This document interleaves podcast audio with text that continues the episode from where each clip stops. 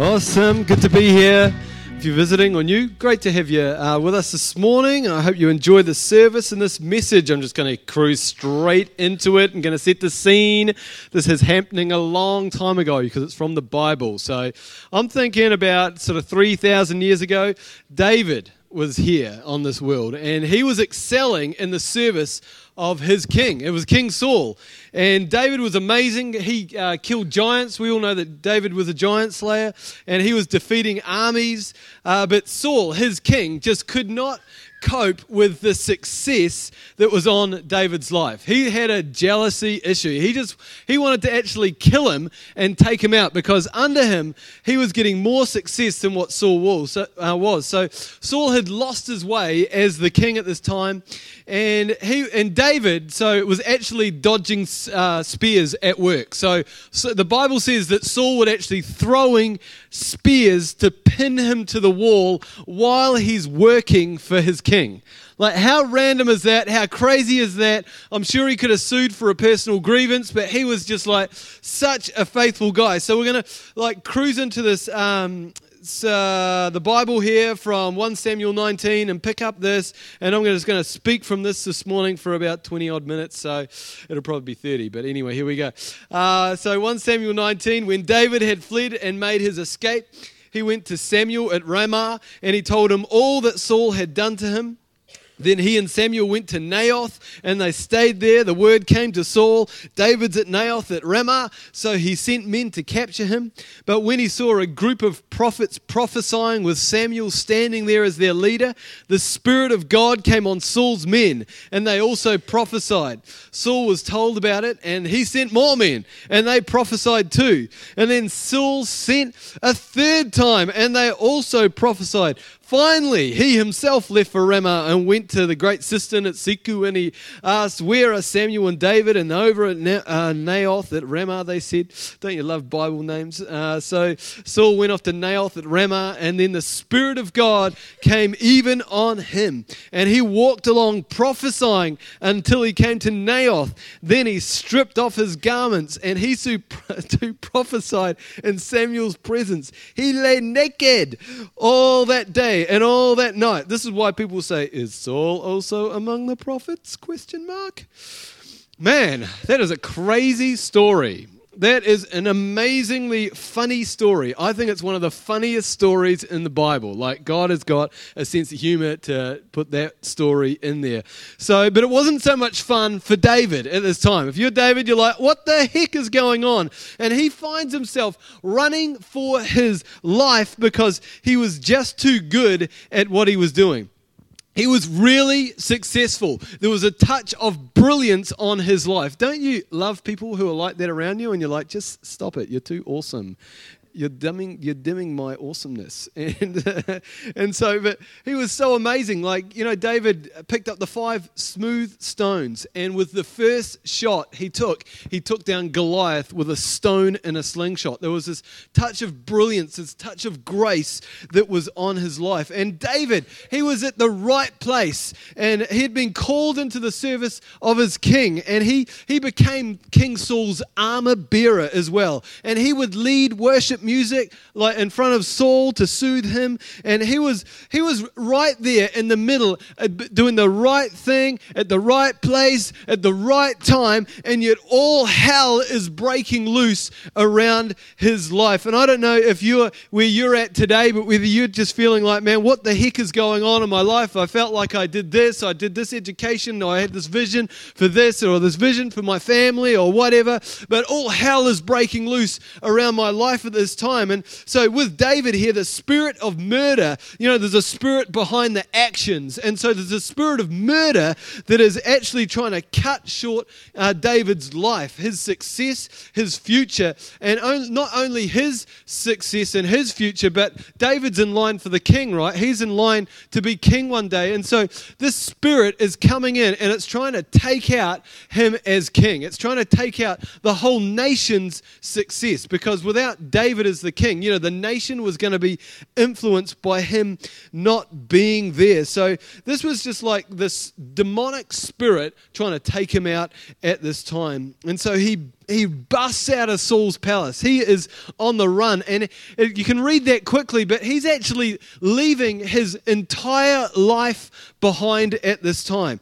He's made like this great escape. He's left his like his belongings behind, his favorite guitar, his armor. He doesn't even have a sword, and he's like all his friends. Like he just he runs and he is running for his life. And as he made this escape, he would have been thinking like, man, where, where's my security?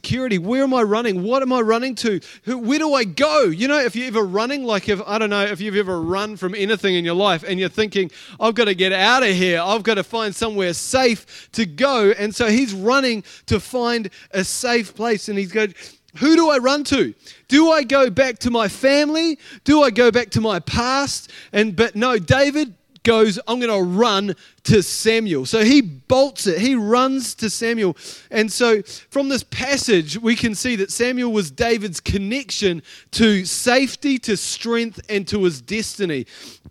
I'm going to break that open a little bit today because a few chapters earlier, you can see that Samuel is actually Samuel's the guy that David ran to, right? So Samuel is is um, looking throughout the land for who will be the next king because King Saul is just having an epic fail, and so Samuel's, you know, God's saying, "Hey, it's time to go and look for the next king," and so he goes to David's family, and his dad is called Jesse, and so he, he asked Jesse if, if you could, you, you, can you guys go, can you go get your boys? Uh, because I'm here to actually choose who the next king is. So Jesse like goes out and he rounds up his family. He rounds up all the boys and they all line up in front of Samuel. And, and Samuel's like, what? This guy's tall and awesome, but it's not him. And what? He's so strong and muscular, and this guy looks intelligent. I mean, this would, but God's like, no, it's none of them. So he goes back to Jesse and he says, hey, Jesse, have you got anyone else? There's someone else out the back or anything like that. And, and so, and Jesse says, well, actually, there is David. He's the youngest he's just the shepherd, and I'll, I'll go get him though. And so David goes out, uh, Samuel go, uh, Jesse goes out, and he brings back David. Uh, and so as soon as Samuel saw David, Samuel was God said, You're the, "He's the one. He is the chosen one. And the Bible says that he that, that Samuel anointed David in the presence of his brothers. He was called out from this place of rejection uh, and, and affirmed and selected by the prophet to be the next in line for the throne of the nation. You know, that kind of escalated quickly, isn't it? One minute he's like, me, me, you know, looking after the sheep and like, sheep poo, and oh my gosh, I'm just what? Um, you know, this is such a boring job. I don't get to talk to anyone. And then the next minute, he is brought in and he is anointed as the next king. He's not actually put into that position, but the prophetic declaration is released over his life. And, and God says to him, You know, you have got a call, you have got an appointment. You're not here just for an accident, you're not just a reject in your family or out the back doing something, but you're, you've been a preparation because I've called you to, to do something great. So, so in Samuel, David, who, who he ran to, he's found someone who believed in him, who speaks life over him, who's called him out um, as, a man in the presence of a, his intimidating older brothers. And, and, and Samuel said to him, You know, mate, God is with you. God is on your life. You are here, and, uh, and you're not here just to pass through, but you're here to make an impact and actually impact a nation. So, our God is a father of promise and destiny.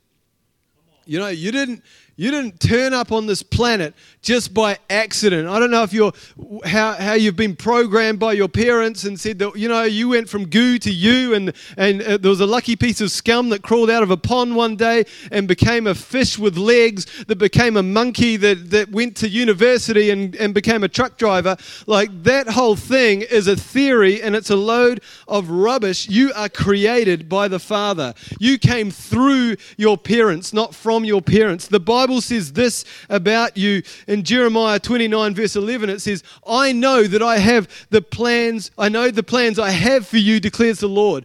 I know them. I know the plans. I've got a plan for your life, plans to prosper you, it goes on to say, and not to harm you, to give you a hope and a future. In Jeremiah 1, verse 5, it says, before I formed you in the womb, I knew you. Before you were born, I set you apart. See, you have always existed in the heart of God. You were never not in his mind. You were ne- he, was, he is thinking about you. I don't know how he does it, but he has got a huge brain. And then in Romans 4:17 it says this, the God who gives life to the dead and calls into being things that were not. You know that our God is a God of promise and you might feel like that you are in a dead end in your life at the moment or you're just like on loser lane and God wants to take you somewhere, whoa, just about tripped over, somewhere awesome. He wants to, to set you onto, you know, into prosperity place. Let's call it that. He has got a plan to take your dead end and bless you. He is speaking life over you today. He is a God of life, a God of future. He is thinking about your future. He has a plan for your future, and He wants to see you hit the target. He wants to see you uh, achieve those dreams and go down those plans that He has for you. And he, when He calls you, He calls you as a father into a life of faith. He is a good, good father. And faith is ultimately your faith, our faith, my faith, and it's ultimately depend upon, dependent upon the truth of the Father's promises bringing the greatest definition to our lives. His promises are designed to shape you, to keep you, to guide you, and to launch you into your future because He's a good, good Father. He is so good. His, his word over your life is what you need today. But like David, you could be in the right place at the right time, doing the right thing, and all hell is breaking out against you. And so this morning, I just want to take a look at a couple of reasons why David ran to Samuel today. So, David flees to Samuel and the prophets, and when he does, he runs into the promises of God being spoken over his life and over his future. He ran into a prophetic environment. He ran into the word of the Lord. And so prophecy here, like Samuel is the prophet, and so his prophecy is essentially it's announcing what God is announcing. Like he's saying something, like God is speaking a new thing today. He has got uh, such a big plan for our region, for your family, and for, for our, our destiny. He is speaking over life over this community. So, prophetic words are full of life and truth, and they are in direct connection with God's heart. I remember once, uh, I was just thinking about this yesterday, and I was at Kaiteria. It was around uh, Christmas time, and I was just like, we'd just done this little mean bike ride, my mate and I, and I was just passing through uh, like the, the main Kaiteria camp, and there must have been some Christian thing on, and I was just biking through with my mate, and this lady stops me like out of the blue from nowhere and just says, you know, you're really uh, significant, and God has got a really good plan for your life. I was about 14 at the time. I actually had seen that lady around before. Like she was from Blenheim and I was from Blenheim. And she just spoke this thing into my life. And it just took me, know, I was on my bike with my mate doing my stuff, like, what, you know, having fun. It's Christmas, it's, it's hot, it's sunny. And, and then, then she drops this word. And it just took me, like, totally by surprise totally raised my self esteem. like it wasn't much, but I really had struggled with self hate at the time. And so she just said, You're awesome. You're special. And there was something, she took a step of faith to do that. But God was saying that over my life. That's what prophecy is. It's speaking life. It's speaking truth. It's speaking freedom over someone's life. And that just so blessed me. And it was such a small thing, yet it meant so much to me at that time. So you don't have to have the label of a prophet here today to actually engage in the prophetic that God is speaking. So David fled from, uh, you know, from murder, from hate, and he fled into the will and the promises of God. And I want to tell you, no matter what your season you're in, that that is always the best place to run to when, when you know life is trying to crush you and take you out. Brian Houston says uh, said this a couple of weeks ago. Anyone who doesn't have a dream for their future will always return to their past. You know, prophecy calls us and activates us and says, "Come on, get out of your past, get out of that stuff, get out of those labels. Stop, stop listening." To the past. Stop, change the frequency because I'm speaking life over you. So prophecy ignites a dream, and prophecy uh, can amplify a vision that you're carrying in your heart. You know, when you, you've got something in a dream and it's a little bit discouraged, and you're like, man, I could never preach, you know, I'm just like, I'm so insecure, and I just get up the front and all I do is read my notes because this is what I used to do. And I was like, ah. And I would have people say, you can do it. I see you preaching in front of large amounts of people, and I'll be like, "What? You don't? Have you ever seen me try to preach? That's crazy." And and and so this the, the prophetic word was just amplifying like God's word for my life and encouraging me and encouraging the prophetic. You need the prophetic to be amplified over your life. So David ran and he he ran and he ran away from his past and he avoided his biological family. He avoided like the just going back and hanging with the sheep and and sweeping sheep poo out of the store. He avoided that. He ran to his spiritual dad. He didn't run back to a shepherd. He ran headlong into the promises and he sought his protection because this is what prophecy does it protects you. He sought protection in the prophecies. He sought it.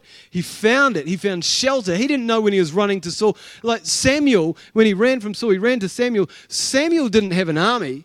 Samuel didn't have anything to defeat Saul's men. He just had the word of God. And so he found uh, in the prophetic that there was a safe place for him to harbor and hide out. So when our circumstances are intimidating, we need to run headlong into the word of God and find out and discover what the Father is saying over our lives. Man, the Bible is the most incredible uh, manuscript, uh, word, you know, library that you will ever, you know, read in your entire life and you will rediscover God's favor, His love for you. You know, just this week I was reading Psalm 16 and there's this verse that said, The boundary lines have fallen in pleasant places. And that just went boom for me because I was like, What's going on here? Where am I?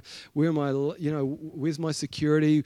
Uh, what's it going to be like in five, ten years? Am I going to have enough? And I read that because I was worried and it just, whoa, the Word of God prophetically said to me again, Your boundary lines, the boundary lines for you are fallen in pleasant places. I am the one who maps out your security. I am the one who places you in this piece of dirt, in this location, or in this job, or in this. I am the one. You don't know how close that you are to my heart and everything about your life I have a plan for.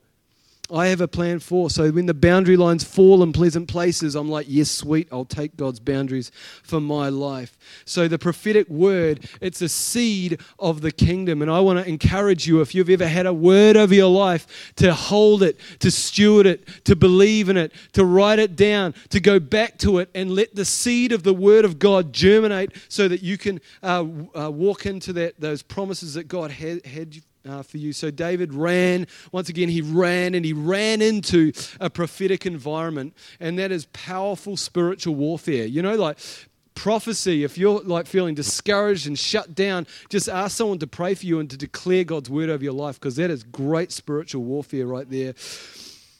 So Samuel's voice created an atmosphere, created an environment for God to bring his blessing and favor and protection through. And he was in tune with the Spirit of God. So, this culture, there was this environment that he ran into. And, and it wasn't him just running because Saul sent armies out three times to get him. And so, this demonic agenda actually went out with Saul that day. It went out with Saul's men, and, and they wanted to kill him.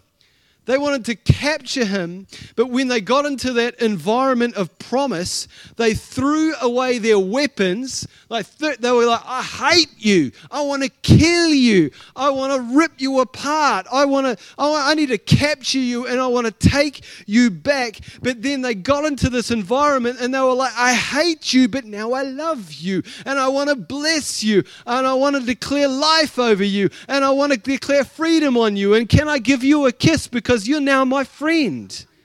That's how crazy this story is. That's how incredible the power of a prophetic culture is. And then Saul is like, man, I, I, I can't send a boy to do a man's job. And because he had sent these three parties out to get him. So he went out full of hatred, you know, to get David. But even Saul was completely uh, undone spiritually and physically through the prophetic atmosphere that was around Samuel. Isn't that incredible what speaking life can do? And I love this passage because you see the power of the spoken prophetic promises of God shutting down demonic agendas. You know, in John 10 10, it says that, that the devil has come to steal, kill, and destroy. So the devil is actually come to do something. It's not just to kind of hang out and like have a, a, rave party and like do drugs. He's actually come here with a with an assignment and agenda to steal, kill, and destroy people's people's lives, rip us off. And then it says, "But Jesus, but I have come to bring life and life to the full." So Jesus, when Jesus comes into an environment, he he just dismantles and disarms the devil's agenda. Come on. He wants to shut down whatever is around your life today that is limiting your vision. When you have Jesus, when you have words of Jesus spoken over your life, that word that He speaks is greater than the demonic influence. Unbelief, man, he wants to take down unbelief. It's a mask of your faith, and he wants to rip unbelief off so that you can see what he's seeing so that you can believe what he's saying over your life. So I love this because uh, it reveals to us that God can use broken people to declare his word powerfully. And we see that because we see the three armies go out, Saul go out. They're all going with hatred. They're all going to capture and shut down David. And next minute, they are being used by God to prophesy and to declare life and freedom and love and goodness. You know, I don't want anyone in this church to feel like you're going to wait to have it all together before you can be used by God to do something radical, something courageous, something faith filled, something uh, maybe it's a declaration that you want to say over someone's life. Maybe it's a, an act of kindness. Maybe you just want to go and tell people how amazing God is and how awesome church is, and you want to invite people along, but you're sitting there and you're going, I just don't have my life together. I don't have it all together, and I can't see myself doing that because I'm just too bad. I want to tell you, as soon as you start stepping out in faith, you start activating grace. You start moving toward the promises of God and away from that stuff that's trying to shut you down and prevent you from actually declaring God's word, from stepping out into His assignment for your life. And so don't let yourself, your past, your baggage stop you. The Bible says that there, therefore, there is no condemnation for those who are in Christ Jesus. Come on. There's no condemnation. Like you're guilt free right now. What happened last night? God doesn't even, like, that doesn't even stack up. It might mess you up a little bit. but, you know, you're guilt free. You're guilt free so that you can, you can run with the promise, regardless of where you are at in life. You know, like God always wants us to grow and He's calling us on so that, man, sin only just creates a mess for us. He wants to call us out of, out of our brokenness into His uh, promise. But I want to say today, you could be a great encourager, a great mouthpiece for God in your family, in, your, in our region, in, in uh, your workplace. Like, you know, you, you can engage today with what God is saying and what God is doing. Come on. Um, the other reason, the last reason why David ran to Samuel uh, that day was that, that he ran to the man who believed in him and who had become a spiritual father for him. Paul says this in the New Testament, 1 Corinthians 4 15. If, uh, even if you had 10,000 guardians in Christ, you do not have many fathers. For in Christ Jesus, I became your father through the gospel. Therefore, I urge you to imitate me. I urge you to imitate me. Imitate me. Be like me. And I love this because Paul is just seeing something on this people that he is fathering. He's saying it's time, it's your time to be like me. And it's our dream here at Thrive to create a culture of spiritual fathers and mothers that will unashamedly call out, shape, guide, prophesy, and, and invest in the destiny of others, who will create room for people to run t- so that people can run into your life and you're just going to create a haven for them by the words of life that you declare out over them. Who wants to be a part of that church? You know, we're not called just to be a bunch of guardians, and in some versions of the Bible it says teachers, uh, and, and it's, uh, you know, guardians and teachers are all good, but, but our world and our generation doesn't need to know what they've done wrong all the time or what they're not doing right or, or how to do this better. They're looking for uh, people who, are, who don't just have a babysitter mindset, but who have a, who have a heart to say, I love you, a, heart say, I believe in you. I, I want to see the dreams of your life fulfilled. I want to share my life experience with you. See, guardians just have a duty to f- fulfill. And they're just going to, like, you know, I'm just going to look after these guys or these kids just for, for the next hour and then I can get on with my life. But a father, you know, you know, if you're a father, your kids are always in your head even when they're not in the room, right? They're just like, they never, you're always thinking about them. You're always believing in them. You're praying for them. You're hoping that they're going to be safe and that they have got uh, God's will like invested in their lives. And so Paul's saying here, he's defining his relationship with this church at Corinthian as being a father. And he's saying, you know, I raised you. I fed you. I taught you to walk. You fell over, but I got you up and I got you back on your feet. I dreamed. I prayed for you. And, and, I, and you're going to become someone great but now look, look at you. You're ready to imitate me. You're ready to carry a father heart, a mother heart for this community that's around you. And I want to affirm you as, as taking, carrying this mantle to father and mother a region you know, Kevin Forlong came in here, I don't know, a couple of months ago, and he said, Things that last don't come easy, and things that come easy, they don't last. Who knows that's true, eh? And parenting, I'll be my, my dad here, man, five children, woo, that does not come easy. it's awesome, and I love my kids.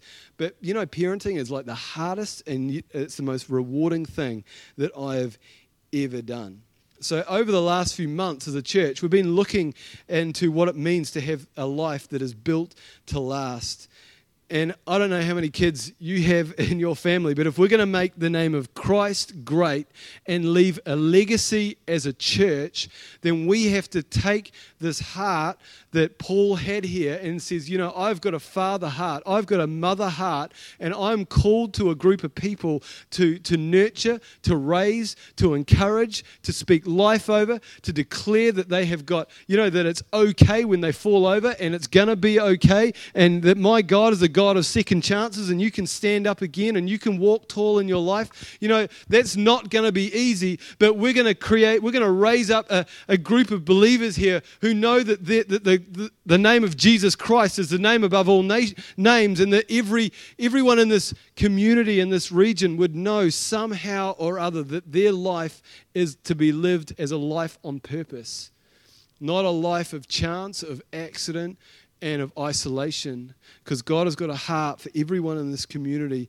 And He, you know, the Lord's Prayer, it doesn't start by saying, you know what, uh, our genius, uh, who art in heaven, or, or our, our Creator who, who art in heaven, or, or our King who art in heaven, or our, you know, our captain or our coach. It says, our Father who art in heaven. Our Father. There's something about knowing Dad as a father and then being able to be a father or a mother and release that grace, that love into, um, into the, the, the, world around us. You know, we do not have an agenda of control or religion here at, at Thrive.